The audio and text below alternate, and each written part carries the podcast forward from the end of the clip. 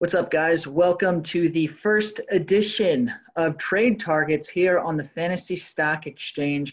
Before I get into it, I'm actually joined by one of my really good buddies. He is the founder of Underground Sports Philadelphia, Mr. Kyle Bennett. How you doing today, man? It is an absolute pleasure to be joined by you here, and thanks for having me, man. I'm stoked.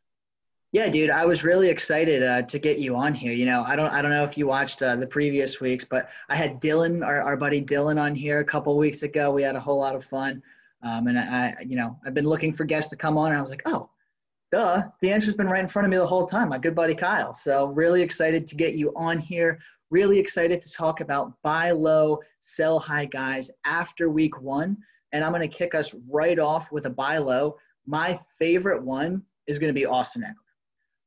So Austin Ekeler in week one, he went 19 attempts on the ground for 84 yards, which pretty respectable. But the real issue with Ekeler is that he was only targeted one time, and he came down with that for a whole 3 yards. And it was against Cincinnati, so not even like some kind of prestigious team out there. So a lot of Austin Ekeler players are discouraged right now, but his targets are undoubtedly going to go up. You know, you have a talent like Austin Ekeler, There's no way that he's only going to see one target every single week. Plus, the coaches have already come out and said, look, that was our bad. We're going to get him more involved in the passing game moving forward. So I think people can kind of chalk week one up as a bit of an outlier for Austin Ekeler's season already.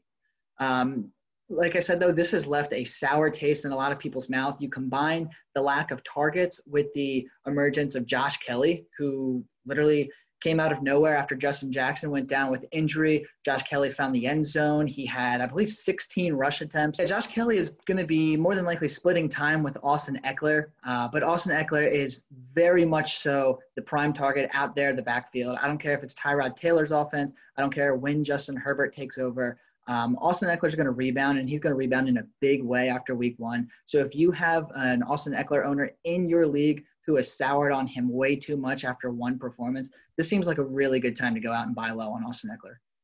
Yeah, I totally agree. I mean, Joshua Kelley, like you said, he's going to, you know, cut into some of Eckler's time, but the coaching staff said that's on them. They're going to get the targets there. The offense doesn't really tailor to running back targets, but they're going to get Ekeler more involved.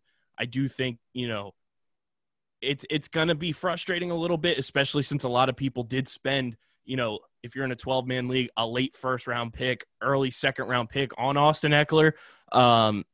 But this is an offense right now with Tyrod Taylor, who he's not getting the ball down the field. We saw that because Keenan Allen did not have, you know, the target share that he normally has in week one against a Bengals defense that's not a world beater. So we're going to see a lot of checkdowns to the running back, get Ekeler out in space, and he's going to be running rampant. I mean, he's got matchups against beatable defenses for the type of player he is in the next, 5 weeks. They play the Chiefs, which is just going to be a high-intensity offensive game back and forth. They play the Panthers, who we saw, you know, Josh Jacobs was able to take advantage of the Panthers' defense when he got his opportunities. They play the Buccaneers, the Saints, and the Jets all in their next 5 games. Austin Ekeler should be back to form. I would say even starting Sunday at 4:25 against the Chiefs in a high-scoring affair on paper. Yeah, I completely agree. And before we move on from Austin Ekeler, there's one more thing that I want to mention on him. And last year, he was lined up as a receiver plenty of times. They didn't really do that at all this past week, and I think they kind of know that that's something they have to let Austin Ekeler get involved with again this season. So it'll definitely be interesting to see how things shake up over there for the Chargers. But one thing's for sure, Austin Ekeler is going to rebound, and if someone is overreacting in your league after week one, you got to go out and buy low on them. So I will let you take over. I'll let you go ahead and showcase your first sell high of the week. Yeah, the sell high, which should always be a week one sell high. It is Jamison Crowder, the target machine for the New York Jets. He seems to be the only wide receiver that Adam Gase likes his quarterbacks to get the ball to, arguably the only player he likes his quarterbacks to get the ball to. Jamison Crowder has just been an absolute target machine since coming to the New York Jets. 122 targets last year, 13 in week one. for the Jets. 7 receptions, 115 yards, and he did tally a touchdown. This Jets team, who knows where they're going to be in like 2 weeks. People who are wide receiver 3 flex, hungry. Maybe they lost Cortland Sutton to injury. There's a number of wide receivers out there dealing with soft tissue injuries right now. If somebody is like clamoring for like an early season, like I need to just get by until a bye week type of player, Jamison Crowder is who you want to go and sell them on. You got to be like Madame Zeroni and Holes, and this is what you need to do in order to win your championship. You need to take Jamison Crowder, but you need to give me a 3rd round pick for him. You need to sell high on Jamison Crowder because he's really the only weapon on this team. Sure, you can talk about Chris Herndon, but as Mikey said in one of his blog posts, Chris Herndon's a lie. You can't really trust him. Jamison Crowder's really the only weapon in this Jets offense right now that can be trusted. He's the only guy that Sam Darnold seems to trust. Le'Veon Bell's hamstrings are messed up, even though he said they weren't. This is a guy that if you own him, go sell him for as much as you can because his target share is going to continue to stay this consistent. If he had 122 targets last season, 13 in week 1, I only see it going up from here. And if you own him and can get away with selling Jamison Crowder off of your bench, please do yourself a favor and go do it. Yeah, I think you could probably get an upgrade at receiver or draft pick compensation depending on the league that you're in. Or even if, you're hurting for a running back, you might be able to flip Jamison Crowder for a pretty decent running back. To your point, I do think that he is going to continue to see high targets, at least for now. But you got to think, eventually Rashad Perriman's going to get involved. Eventually Denzel Mims is going to get his shot. Eventually this entire offense is just not going to be hobbled by injury. Maybe Adam Gase will realize what he has in Le'Veon Bell when Bell gets back from injury in a week or two or however long he's out. Maybe Le'Veon Bell starts getting more targets. The point is with Jamison Crowder is that he had so many targets this week. He's probably going to see that many targets at least for another 2 or 3 weeks. But this is a guy that you want to capitalize on when you can because when that entire team is healthy again, he's probably not going to be seeing 13 targets a week anymore. You want to get him out of your hair now and see if you can bring in a good return, especially after a monster week. And they're going to be playing in negative game scripts for the next 5 weeks. The Jets play the 49ers, the Colts, the Broncos, the Cardinals, and the Chargers. Luckily for them, 3 out of those 5 games are at home. But those are all negative game script games, in my opinion, for the New York Jets. They're going to be throwing the ball, and Jamison Crowder is the one that's going to be catching the ball. And who's to say Adam Gase is even the head coach by, the time that Broncos game rolls around because the way the Jets played in week 1 was abysmal. So we might even see a new coaching staff, and who's to say that doesn't change things up for Jamison Crowder. So get him off your hands right now and upgrade at a position, get draft pick compensation, and take the wins where you can get them, and it starts with selling Jamison Crowder after the week he had. So let me ask you something. Do you think it would be worth it if you can't sell him this week to potentially keep him out on your trade market for the next, 2 or 3 weeks since he should be seeing that early season role? Maybe you might be able to get even more value for him this time in a week or two? Yeah, there's definitely an opportunity where I think Crowder's going to be the number 1 target in this offense for at least the next couple of weeks. And he's going to see those targets. He's a guy that Sam Darnold trusts to throw the ball to. Obviously, getting 13 targets in 1 game against a Buffalo Bills defense where pretty sure Crowder was seeing a lot of Tre'Davious White as well. So there's opportunities for Crowder to continue to build on this game and continue to build his trade value where you could end up getting eventually maybe that 3rd round pick. And speaking of trade value, I know you got a couple buy lows to talk about here. So give me your first buy low of the day. Yeah, my first buy low is a rookie wide receiver. A lot of people were probably disappointed because he did miss time in this game due to an injury, but he did come back. And looking at the routes that he was running against your Carolina Panthers, he's just a ready-made NFL wide receiver, and that's Henry Ruggs III. The Las Vegas Raiders look good. Their offense looks explosive. There's opportunities now for Derek Carr to get the ball out and spread it around the field. And more likely than not, Henry Ruggs is going to become the number 1 wide receiver in this offense sooner rather than later. I really like his upside.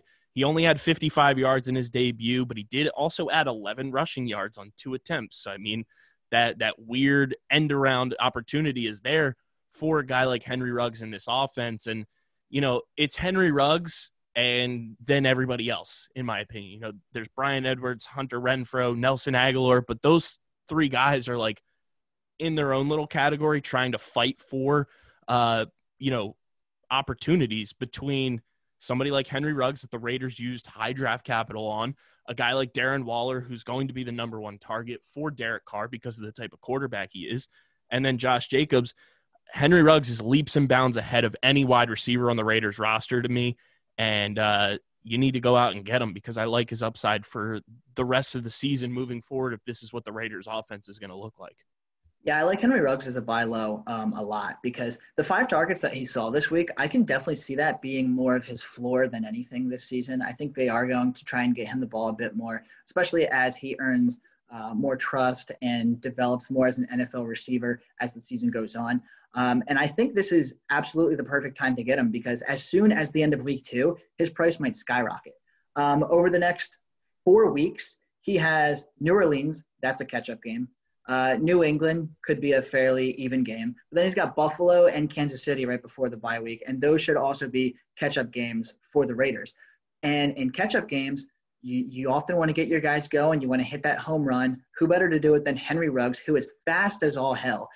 So I think Henry Ruggs could see an uptick in targets as soon as this week and could see an uptick in production in general as soon as this week against New Orleans. And that'll actually be exciting because they're playing a Monday night game against the Saints. So everyone can see Henry Ruggs in prime time. And I'm personally really excited for that. So I really do like the call to go out and buy Henry Ruggs low right now. And it's going to be in that Las Vegas Star Wars dome. So even better. Oh yeah. No, I'm so excited for that. See, I was one of the lucky, I live in Carolina now. I got to see the Panthers versus the Raiders on local TV, so I'm not going to say I'm lucky. But I did get to see Henry Ruggs play, and he looked pretty damn good. So I'm going to move on to my first sell high of the day, and I'm selling Mr. Week 1, Sammy Watkins. So Sammy Watkins, in recent memory, he seems to get our hopes up at the beginning of every year. Last year, I'm pretty sure he started the season with like a 45-point fantasy game or something like that. This year, a little bit more quiet, but still stellar. Caught 7 of 9 targets for 82 yards, had a score, completely tore up Houston. If I'm not mistaken, I think Sammy Watkins was the highest targeted player by Pat Mahomes in week 1. But that's the issue. It's week 1, and Sammy Watkins loves doing this. You know, moving forward, I would expect to see more from Tyreek Hill. I'd expect to see more from Mecole Hardman. And Clyde Edwards-Helaire, he was targeted like twice the entire game. His strength is, believe it or not, after his 136 yards, his strength is not on the ground. His strength is in the air, and they're going to capitalize on that a lot sooner than later. So Sammy Watkins is definitely going to start losing targets to the running back. He's going to lose targets to Mecole Hardman and Tyreek Hill because there's no way Tyreek Hill stays as quiet as he did in the first game. Despite him putting up 15 or 16 fantasy points in week 1, that was still a quiet game. In my opinion, Watkins is nothing more than a weekly boom or bust play, and he's got the tendency to bust significantly more than he booms. This is the perfect time. You know, I don't know who went out there and drafted Sammy Watkins, but if you did, capitalize now and get him off of your roster for some compensation. Yeah, my goodness. Like, you want to talk about the poster boy of week 1, it is Sammy Watkins. Like, he just loves going out on those Thursday night games, Sunday night games, whenever the Chiefs end up playing their week 1 matchup, and he just delivers. And you would think a lot of us who play fantasy football by now would learn to use like a late round draft pick on Sammy Watkins because this is what he does. You draft him for week 1, and then you go sell to the fantasy players that aren't as in tap as guys like me and Mikey. You know, that's where you make your bread and butter, is making those calculated risk picks like a Sammy Watkins, who is in an explosive offense. And we'll see more weeks like this, but it's not going to be every week. He's a boom or bust type of guy, especially with all the weapons in that Kansas City offense. And like Mikey said, you add Clyde Edwards-Helaire now, who's going to catch the ball, Travis Kelce, Mecole Hardman, and Tyreek Hill. There's just so many options for Patrick Mahomes. He's like a kid in a candy store every single week. So Sammy Watkins is the obvious, just just go sell him to the people. Like, let the people know here he is, our poster boy of week one, Sammy Watkins. Week one Watkins. Sell him while you can. Now I'm going to go on to my second buy low, and that's going to be Hayden Hurst, tight end for the Atlanta Falcons. So he only saw 5 targets on Sunday, only reeled in 3 of them for 38 yards, but there are significantly better days ahead for Hayden Hurst. Matt Ryan came out and threw 450 yards against Seattle. He targeted Julio Jones, Calvin Ridley, and Russell freaking Gage at least 11 times each. Moving forward, Hurst is definitely going to demand more targets than 5, especially in an offense where 3 different receivers are seeing 11 or more targets. And I fully expect Hayden Hurst to start eating into some of their targets. Maybe not Julio Jones's targets, but I can definitely see Russell Gage forfeiting a few targets each game to Hayden Hurst, and I can see Calvin Ridley losing a look or two along the way as well. I think Hayden Hurst is a great tight end to buy low on, especially if you punted on the position. Like me personally, if I don't get Travis Kelce, George Kittle, or Mark Andrews on draft day, I don't grab a tight end until double-digit rounds. Hayden Hurst is the perfect guy that you want to target as a buy low candidate if you are needy at the tight end position right now. This is a guy that you should be going out and getting, especially if you're a Blake Jarwin owner. Don't remind me. Out for the season, this is a perfect player. Matt Ryan has the opportunity to lead the NFL in passing yards this year. 450 yards in week one is absolutely asinine. Like you said, 11 targets or more for each of those 3 wide receivers. They all had 9 receptions and over 100 yards. Dan Quinn might get fired midseason because if the Falcons keep, losing games the way they do, there's no reason for them to lose a game where 3 wide receivers have over 100 yards. All 3 have 9 receptions, and they end up losing by double digits. Hayden Hurst is going to get involved in this offense. There's nobody behind him either like there was in Baltimore. He is the number one guy. And I think this is where we finally see why Hayden Hurst was a first-round pick. Even though he is older than most typical first-round picks, I think he's got a bright future in this Atlanta offense. It fits his style of play perfectly. He's a pass-catching tight end, and he's going to see the end zone a lot in an offense that, like I said, could potentially lead the league in passing yards. Yeah, and that's the thing. In a high-octane offense like that, anyone can break out, and I think Hayden Hurst has probably the best chance to do it if we're not counting Julio Jones and Calvin Ridley because, they both already have names for themselves. But, yeah, Hayden Hurst is definitely a guy. Go out, see what it's going to take to get him. I want to buy him low pretty much everywhere. Admittedly, I'd probably even overspend a little bit if they're asking for a little bit more than you anticipated on him because I really think this is going to be one of the few outlier weeks for Hayden Hurst. Especially since he's a tight end one in real life on a football team. It's not like he's a backup tight end like he was in Baltimore. He's the legitimate only tight end option for the Atlanta Falcons right now. He's going to see a lot more production as the season goes on. Yeah, for sure. So now I'll let you go back to your guys. So give me your next sell high. Who would have thought we'd be talking about Adrian Peterson in 2020 as a guy that you'd want to sell high on? He went out and balled with his new team, the Detroit Lions. 93 yards on the ground, was even involved in the passing game, caught a couple of passes for 21 yards. And Adrian Peterson is a guy that a lot of us want to overlook early in the season because nobody wants a guy who's just a strict downhill runner on their fantasy team. They want that upside of being able to pass catch and, have the big game. You need a guy like Adrian Peterson on your roster early in the season, especially when, teams like the Broncos and Melvin Gordon are going to be facing the Pittsburgh Steelers in week 2. We saw what the Steelers defense did to Saquon Barkley on Monday Night Football. That was nuts. You need somebody that's going to get those tough yards, and 93 yards from a guy like Adrian Peterson on the ground. You will take that each and every week if you can. And that's going up against the Chicago Bears defense that isn't as, tenacious as they were a couple years ago, but they're still pretty formidable. And for AP to go out there, still kind of learning this offense as well, just got there like a week or two ago. I was very impressed with what I saw from Adrian Peterson. And if you are desperate for a running back, go sell Adrian Peterson to somebody who needs him, because he's a guy that's going to help you in terms of selling him. You know, you're going to get a decent amount back, but you're also going to help the person that you're selling him to early in the season. The Lions have an early bye week this year too. By week 5, I expect Adrian Peterson to start fading away in favor of our guy DeAndre Swift. So he's not going to be a long-term option for you, but if you can get by the next, 3-4 weeks with Adrian Peterson as a flex play, as a fill-in RB2, that's something that you can entice a lot of people with. And on name alone, it's Adrian Peterson.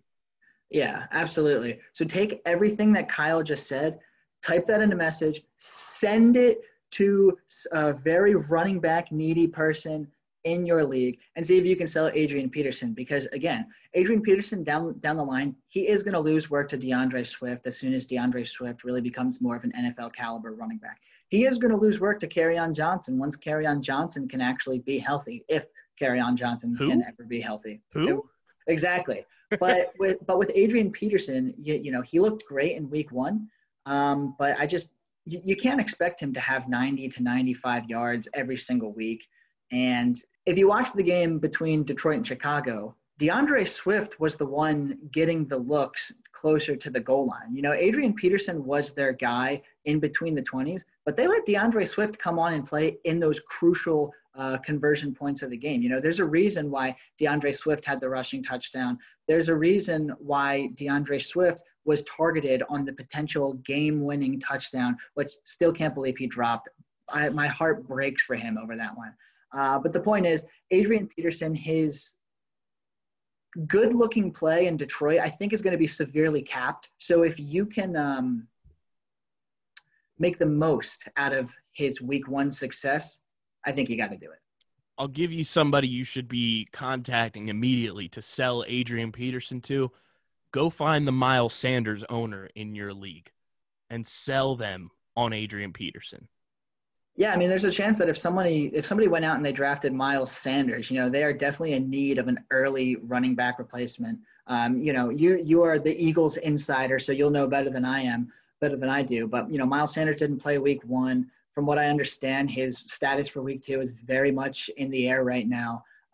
So Adrian Peterson could be a good fill-in for a guy like that.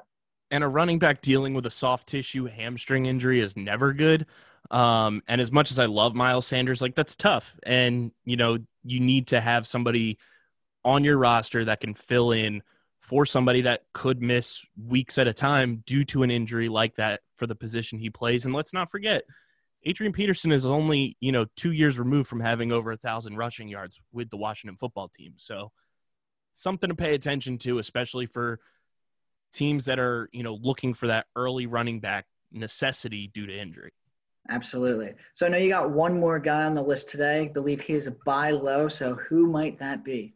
We are buying low on the alleged slot receiver tight end extraordinaire with the Miami Dolphins. That's Mike Gesicki. He only had 30 yards in their game against New England. They look terrible. Ryan Fitzpatrick is the magic running out. Who knows? But whenever Tua Tagovailoa comes in and eventually becomes the starter, Gesicki's targets are going to go through the roof. Rookie quarterbacks, it's a tale as old as time. Cue Beauty and the Beast. They love dinking and dunking and having that safety blanket with the tight end position. Mike Gesicki is a freak athlete. He can line up in the slot and be a big, bulky, slot receiver in this Miami offense.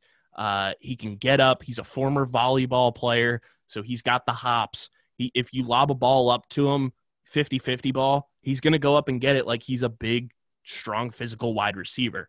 I love the freak athleticism, and I think his target share is only going to go up in this offense, especially if Devontae Parker's still dealing with that injury.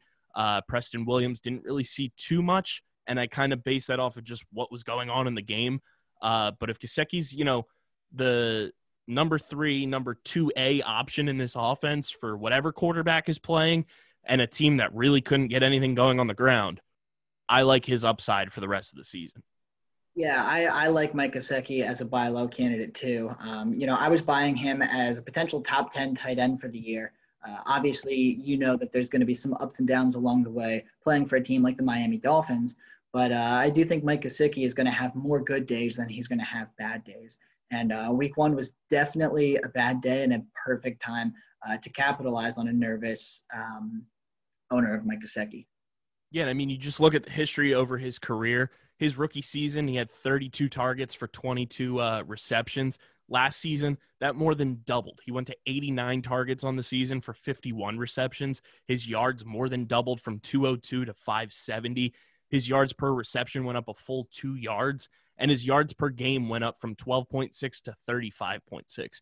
Mike Gesicki's track record is just on the up and up right now. He had 5 touchdowns last year. I expect him to come, either equal with that or eclipse that this year. If you can go and get him, whether he's on a waiver wire or somebody's roster, just kind of chilling there. Again, if you have Blake Jarwin, you should be going and targeting Mike Gesicki as your replacement for Blake Jarwin. Yeah, I'm noticing a trend. We have Mike Gesicki and Hayden Hurst on here. Rough week for some of those upside, tight ends that were drafted as back-end top 10 guys. But nonetheless, Mike Gesicki is a great guy to go out and buy low right now, especially if you can't get your hands on Hayden Hurst if you're attempting to do it. But you can come away with one of those guys and you're needy at the tight end position. You will be winning the trade market already in your league. Easy. But moving on, I got one final guy for you guys today. It's a sell high, and it's going to be Ronald Jones, otherwise known as Rojo, from the Tampa Bay Buccaneers. He looked decent against the New Orleans Saints. He had 17 attempts for 66 yards, caught 2 of his 3 targets for 16 yards in the air.